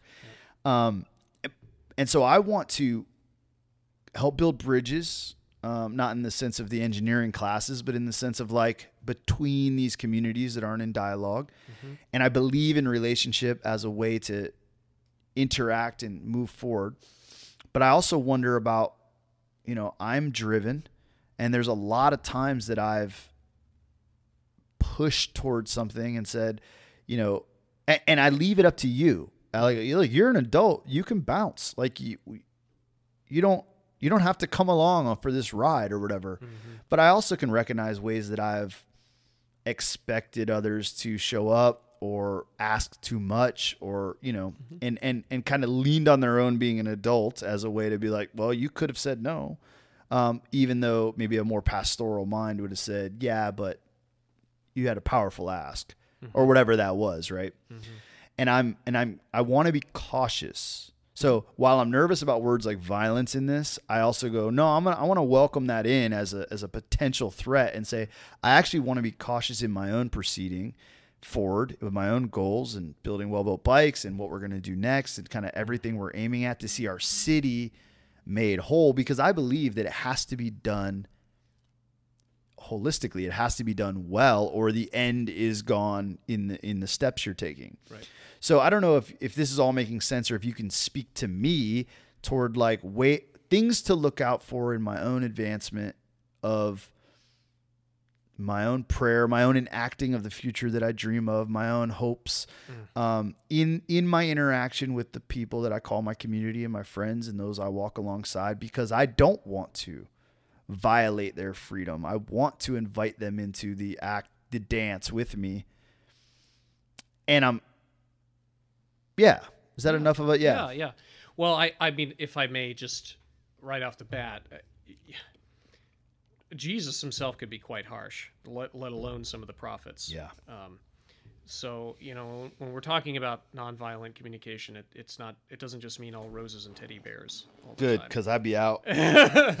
However, the I think Jesus' harshness, even in the most extreme scenarios, and you know, maybe some of your listeners who don't share my Christology, Sure. uh, seeing Jesus to be God from God and light from light. I I think that it always is very calculated, and Jesus harnesses his own human emotion to really achieve an intended result. Yeah. Right. That it's not just reactionary. You know.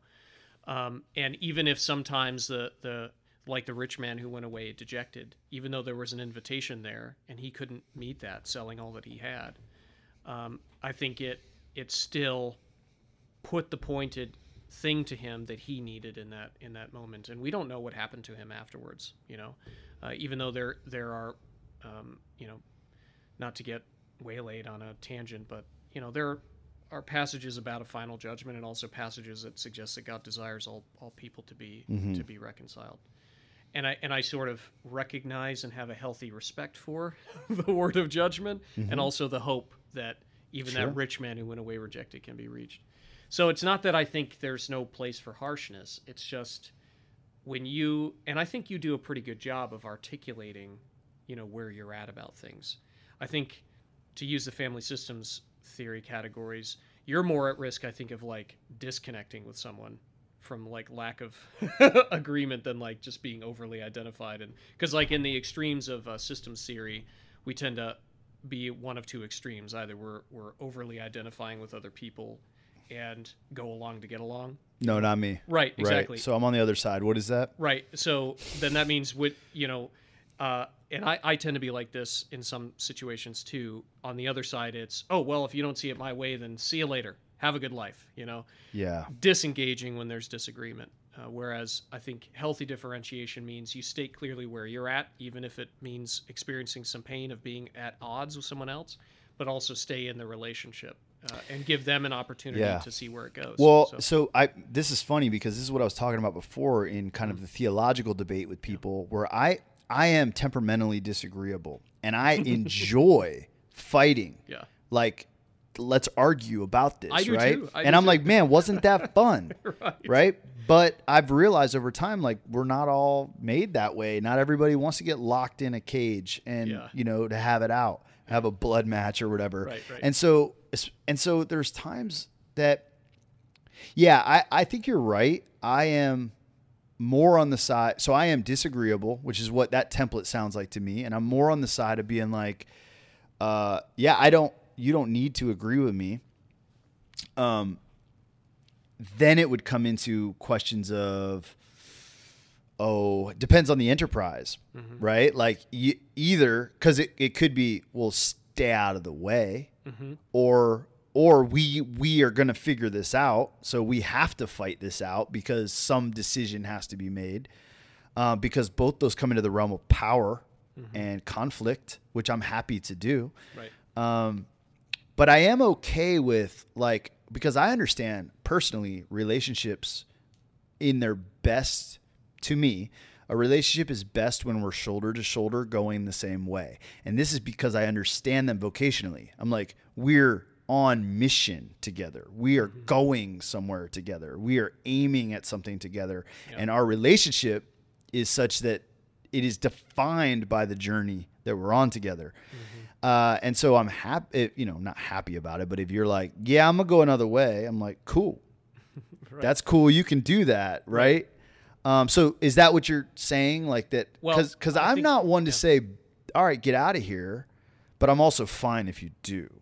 And I, I want to be clear. I really can't advise you, strictly speaking. No, that's in fine. Terms of That's your, fine. You know, Sure. But you know, if you're Yeah. if you're asking and trying to respond to the the challenge and the and the fruitful am. conversation we're happening, uh, we're having, I think uh, it's more like, can you articulate where you're at and where you're headed, and then, but stated in such a way that you still leave that other person an opportunity to engage in another way or to stay in relationship with them even if they might not necessarily be laboring toward the same goals as you. Because i can really I, I i know what that is and i so for example i'm in in luther lutheran talk. Um, we and this has been a, a you know a debate that goes back to the very beginnings of Lutheranism. You had you had Nicholas von uh, uh, Amsdorf, who was Luther's close friend. They used to go to the pub all the time and drink beer together. And then you had Philip Melanchthon, who was Luther's professional colleague, but they weren't necessarily friends. And there was always a feeling of like Melanchthon didn't really fully get it right, you know, because he didn't know Luther the way Amsdorf knew Luther, and Amsdorf was the true Lutheran, and Melanchthon was the squishy, squishy, you know, and and um, and I within Lutheran talk, I kind of identify as a confessional Lutheran. I really love the Book of Concord and the, those historical uh, confessions of our of our faith. But I'm challenged then to still receive criticism and to stay in relationship with people who don't see For those sure. documents the same way I do. And it gets really challenging when I'm interacting with another minister because I feel like it's like, well, if you're not going to get on the right page about it, then like, what hope do we have? You know? Mm-hmm. But to like realize, all right, now there's a difference between God's plan and my role in it, you know, versus what I'm trying to achieve. Yep.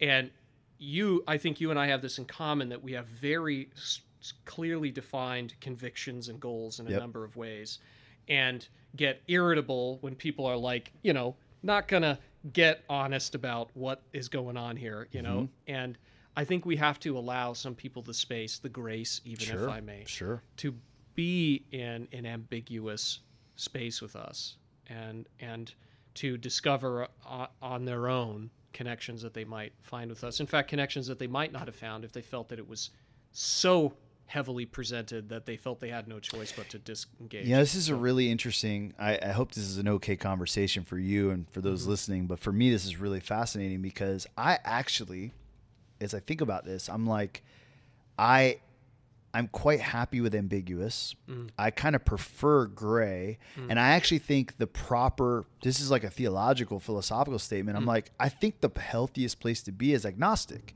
Like in the end, you don't know right so so whatever you think about god or no god or it's like you don't know you you don't you don't have knowledge in any real tangible way and so agnostic is just sober to me. It's mm-hmm. honest right? Mm-hmm. And what i like about that and this even helps me out let's say politically. Well one i'm kind of like resolutely like i am doing some i am doing what i am doing rather than engaging in like a the political landscape right? Mm-hmm. And it there's tons of overlap but i go i think both sides of this argument are crazy people. And I, so i'm going to just try to be over here fleshing out my Right. own whatever. Right but there is a bit of agnosticism because I'm like both sides have something awesome and valuable to offer, and mm-hmm. both sides have some really bad ideas mm-hmm. i- in the two party landscape or whatever. But then, but even in theological, like the idea of like you got to get this right or whatever, I don't have, let's say, a major dog in the fight, and I'm quite happy for people to be wherever they are. That being said, that doesn't always play out in the pragmatic work. So, like, you know, the fleshing out of a value, let's say, Right. or seeing eye to eye on serving the people that we're working with, where that's where it's like I really do have, let's say, strong feelings because it's on behalf of the people that we're serving or loving and walking alongside and I and I let's say I throw all of my weight into that um, that's just an interesting distinction for me to flesh out because I'm like yeah I don't actually have like a party line idea in my head. And even in our community you could probably notice if you talk to a lot of folks in the well you'll go oh there's a bunch there's believers in here there's people that aren't. There's Sure. people that are from this background and that Yeah. background. There's a quite a bit of diversity there. Right. Um, but there's some agreement on works of mercy or compassion or Right. something like that. Have, have you seen the show the good place No. on netflix yet Uh-uh. oh my gosh it, Should it look it up? so so Okay. good yeah right. it's one of the few shows that really effectively uh, conveys in a just a humorous fun way some really like heavy philosophical questions about morality and Really? what it means to live the good life yeah and i think that show sh- um, demonstrates so effectively how um, all of us really our actions and our statements imply beliefs and Oh, yeah. fundamental convictions in a number of ways and this is something that is forgive me if i'm being the grouchy old you know orthodox lutheran here but i when i look at people's behavior and statements and actions i say all of you have an orthodoxy the Sure. question is whether you clearly know what your orthodoxy is or not because there is something that you're willing to fight it out over that That's is right. li- that is like end all be all and that is your confession that's your statement of faith Oh, I agree 100%. I, no, actually, it's funny. I, I feel like I agree 100%. And I think this is relevant to everything we're saying, uh, that we've talked Yeah. about on this show and others throughout about the, for the work ethic. But like your, your actions are your statements. Like this is what you believe is what you're doing. Right. And what I hear you saying, it's like Right. you're you're fleshing that out. The question mark is if other people have to have that same belief. Right. And I think what I'm trying to raise from family systems is that when we have healthy differentiation, Mm-hmm. we can stay in common labor and relationship with each other, even when we don't have a common Mm. Sure. orthodoxy or even a common orthopraxy. Mm-hmm. Okay. Um, and, and it's to, to achieve the maturity of staying in relationship. I mean, this really applies to interfaith dialogue too, because, and this is something that where I like, I get really grumpy. is like I think it's equally childish to say, "Oh well, all the other religions are bad and they're all going to hell and they're all Yeah, it's very stupid to say that. Yeah. But it's, if I may, Okay. also very stupid to say, "Oh well, it's all the same and we're all trying to get to the same They're end." clearly not the same. yeah, It's so right. obvious that they're not the same. But I have to tell you, the majority of people, when the question's put to them, Yeah, yeah, yeah, even they're- includes a lot of scholars. It's a cop-out. It's one of the two options is basically where they end up, and Yeah. that reflects unhealthy differentiation brought into the context Yeah. of scholarship. You see what I'm saying? no, I agree 100% Like, because it's yeah. like some ideas are better than other ideas. yeah. and you could just play them out and see how. That's like right. it's yeah, they're That's right. they're not all created equal. right, right. Um, and and I do actually think that pragmatism is a decent lens for determining those. Like, well, Mm-hmm. this idea s- led us to hell, You're right. Right? So it's not a good idea. That's right. Should- That's right. We should come up with another idea. Yeah, and and actually, this is uh, if I may respond to a Yeah. comment you made before. I don't know if uh, we've No, that's probably fine. lost That's all fine. of our I'm listeners good. at this I'm point. but, um, you, You had might be surprised. You had said that you you preferred to be in a. You thought it was almost preferable to be in a sort of position of agnosticism. Personally, yeah. yeah, and I don't want to challenge your No, bring it on. I, I just think it's a wisdom. I just want to point out a different way of Yep. of approaching that question Yep. of knowledge and humility. Luther, one of the things that struck me about Luther when I was reading his stuff as an undergrad, and I read this little book by a German named uh, Walter von Loewenich, Mm-hmm. and it's on Luther's theology of the cross. And Loewenich looks at how Luther thought about humility and this little thing called the synteresis uh, in medieval theology, which is it basically meant the flickering of the good that's still left in you after the fall. Okay, and Luther's basic approach to that was, well, it has to be there because we're created good in God's image, but anytime you try to claim it or identify it in yourself, it's a form of pride and therefore isn't the thing you think it is. Hmm. And Luther was basically trying to say, in another roundabout way, something that a lot of medieval monks thought about, which was the way in which you can kind of be proud about being humble, you know, Yeah, yeah, yeah, yeah. and the sort of paradox of being, you know, the sort of humble brag. The humble you- brag, That's yeah. right. That's right. And and so for Luther, humility, he didn't think of it uh, in terms of virtue of character to be cultivated. He thought of it as a state of suffering the effects of of God's work in your life, uh, which is something that you. It's sort of like when I was being hemmed in in the academic track. Um, I really didn't have a choice about that, strictly speaking. It's like when Christ says, "You did not choose me, but I chose you." Yep. Um, and yet I discover freedom and capability for action by being claimed by, by Christ in that in that relationship. And I think that also applies to knowledge, especially in theology, because for Luther, and I think this is true for the Cappadocian Church Fathers to some extent, Gregory of Nazianzus at least. Um, we, it's like uh the Gregory gets a statement from Origen, and Luther will say say speak similarly. The incomprehensible became comprehended in Jesus Christ. Yep. And that's not about our arrogance to claim some knowledge about God that we can't achieve. It's about God's coming down to us in self-gift and self-revelation. And so for Luther, it's it is a truer statement of humility to receive the word of God for what it is than to stand back at a skeptical distance, which is really hiding a desire for rational self-determination. And Ricoeur Yeah. and Bonhoeffer speak to that very powerfully too. And it's something that I find very very seldom do I get a receptive audience to that claim, but I like to bring it to people's attention all the same. well, no, that makes a lot of sense. I mean, the incomprehensible made comprehensible is, I mean, so is so Tillich said, well, uh, Christ is the abstract made concrete. Uh, very much the same thing, right? It's it's or the logos made flesh, as John put it, right? It's it's this idea that seems like ineffable Mm-hmm. made super explicit, super concrete. And this is the power of this is the image of the invisible God, right? This is the mm-hmm. Christian claim that we have access to what is otherwise at least hard to articulate. At the at the very least, Sure, sure. I, I don't I don't deny that. I just want to point out that that it's not intrinsically a stance of arrogance to say I know the God who created me.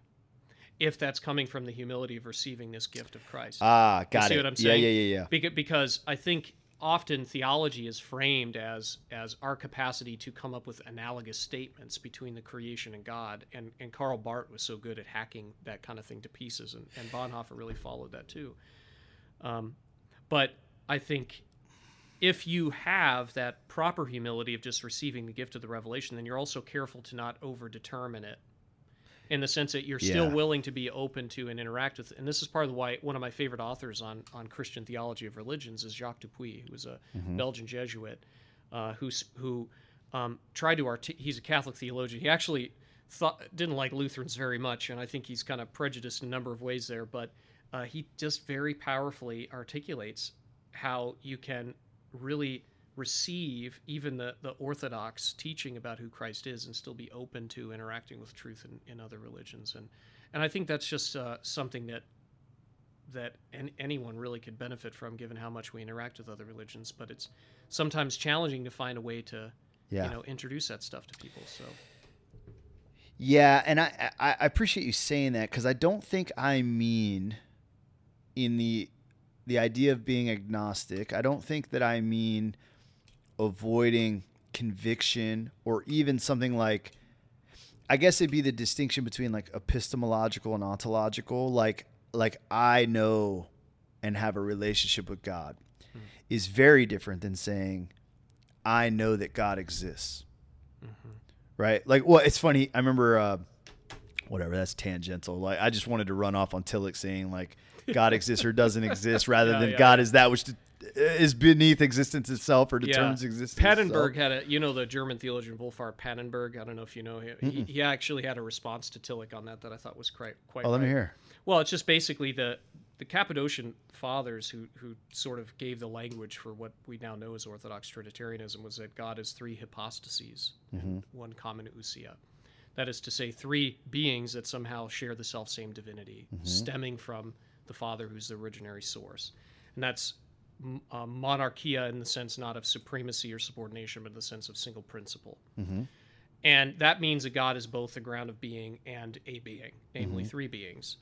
And and it's I think relevant because Tillich's really been pressed on a number of issues here theologically, not to get too like caught up in the Tillich critique, but I really don't think Tillich has a, a logos Christology. Uh, and and if you read the second volume of Systematic Theology, he uh, he kind of will push back on that and, and say, well, you know, it's really just um, uh, kind of a reification, you know, I'm making a thing out of something that wasn't there.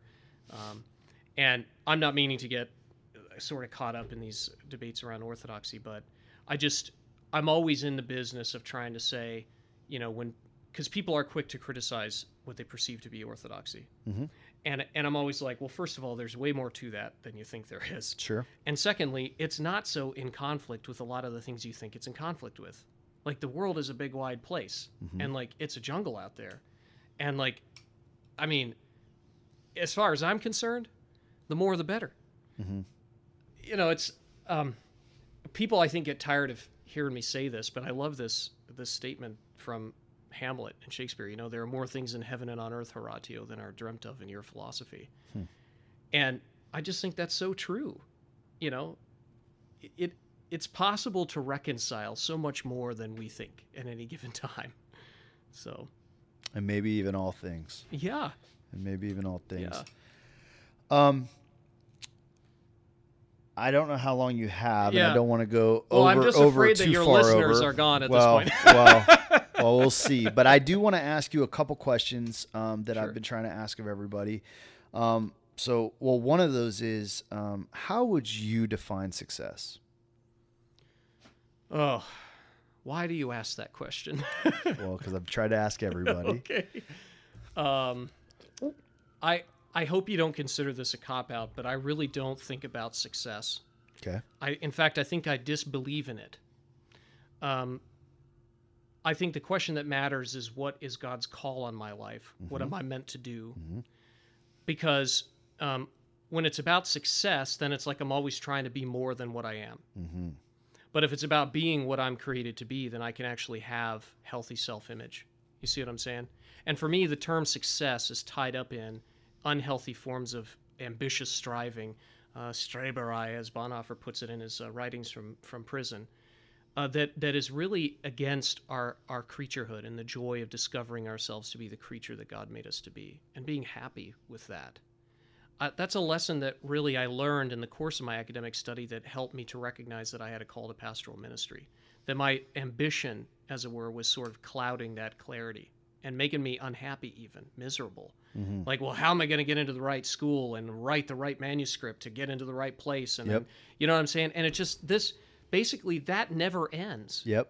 you just go, are going to go Constant down striving. that's that's right you're going to go down that route of constant striving you will never achieve the goal because there's always going to be something else to go after it because you'll never be satisfied with what you are and that's the good news of the gospel is that it allows us to rediscover our, ourselves as creatures and to be happy with that and to say hey i'm gabriel morgan and it's good because god made it Mm-hmm. just as with you john dangler Mm-hmm. and everyone else who's listening Yep. right yeah That's a good answer. Uh, reminds me of Mother Teresa um, when she was, you know, someone pressed her and said, "Man, you've been in Calcutta all these years. It's still Calcutta. yeah Like, how have you been? A, how, what, what's the point? How have you been a success?" And to which I hear that she responded, "You know, God didn't call me to be successful, but to be faithful. yeah Like, I wasn't here to change anything, but to give myself to this vocation fully."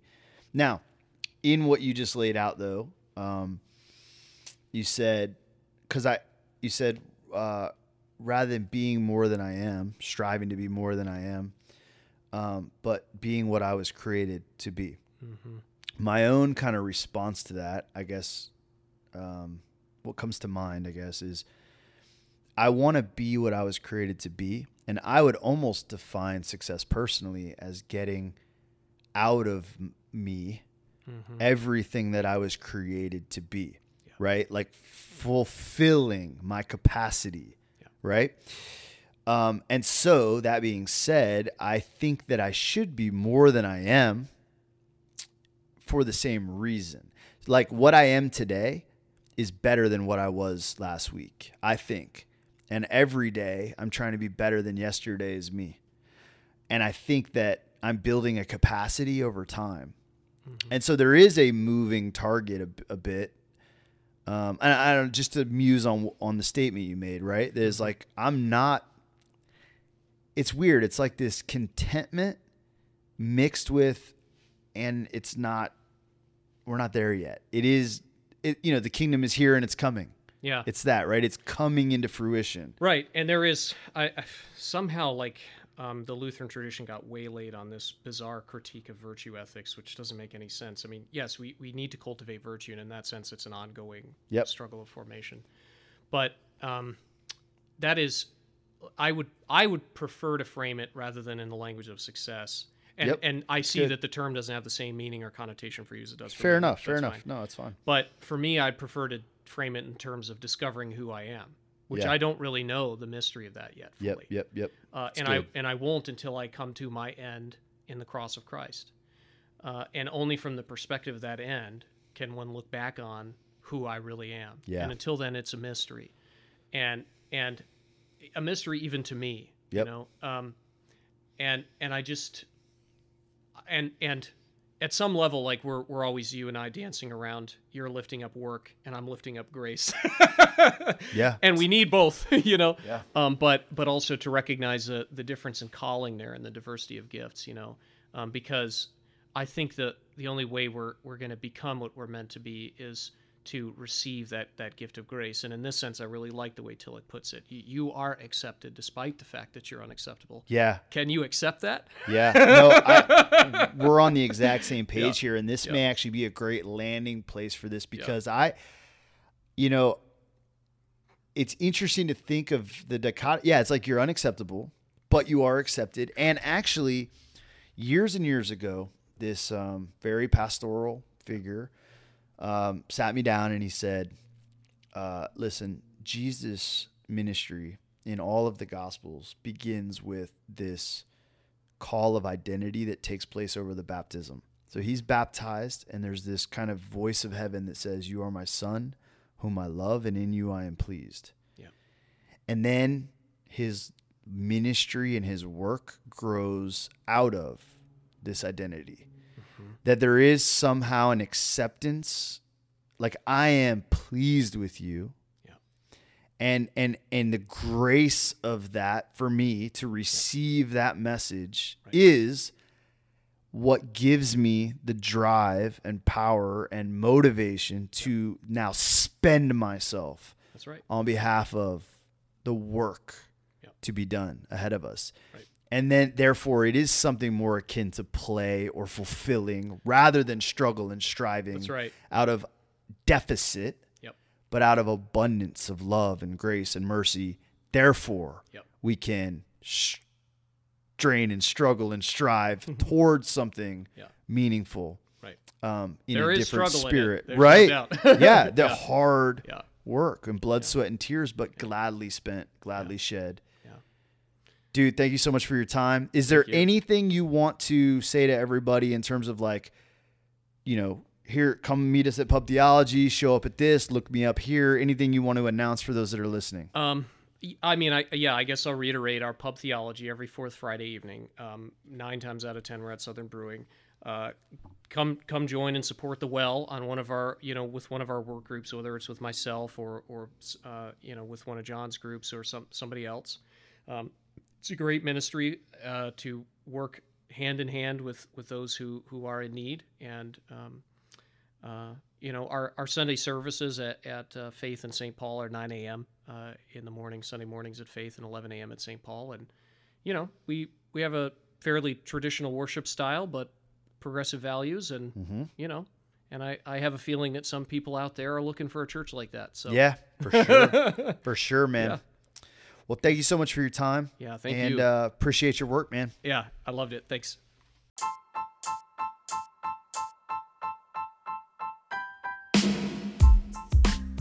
Hey, real quick before you go, I want to invite you to join the conversation. One of the first comments that was left on one of the first episodes was somebody saying that they wanted to join in the conversation the entire time. And I've heard that from a few of you, and I really want to invite you to do that. So if you go to workethicpodcast.com, there is a link to join the conversation where you can click that link and chime in, uh, maybe answer what success is to you, what's your earliest memory of work, your own experience of, of what triggers flow state, or your own understanding of grit. But I want to invite you to join the conversation. I would also like to invite you to help grow this conversation and this podcast and show. So if you would, please share, please subscribe, please leave feedback on the show, uh, rate it. Uh, comment on socials. And then, if you would, please, please, please consider supporting uh, the cost, the expense that this show is becoming, and also uh, kind of my own work uh, with the podcast and with the well and Wellbuilt Bikes. And you can do that by going to patreon.com slash the work ethic, or there's also a link at workethicpodcast.com. Thank you so much for considering it. Thank you for listening. Thank you for sharing. And thank you for being a part of this conversation and this project.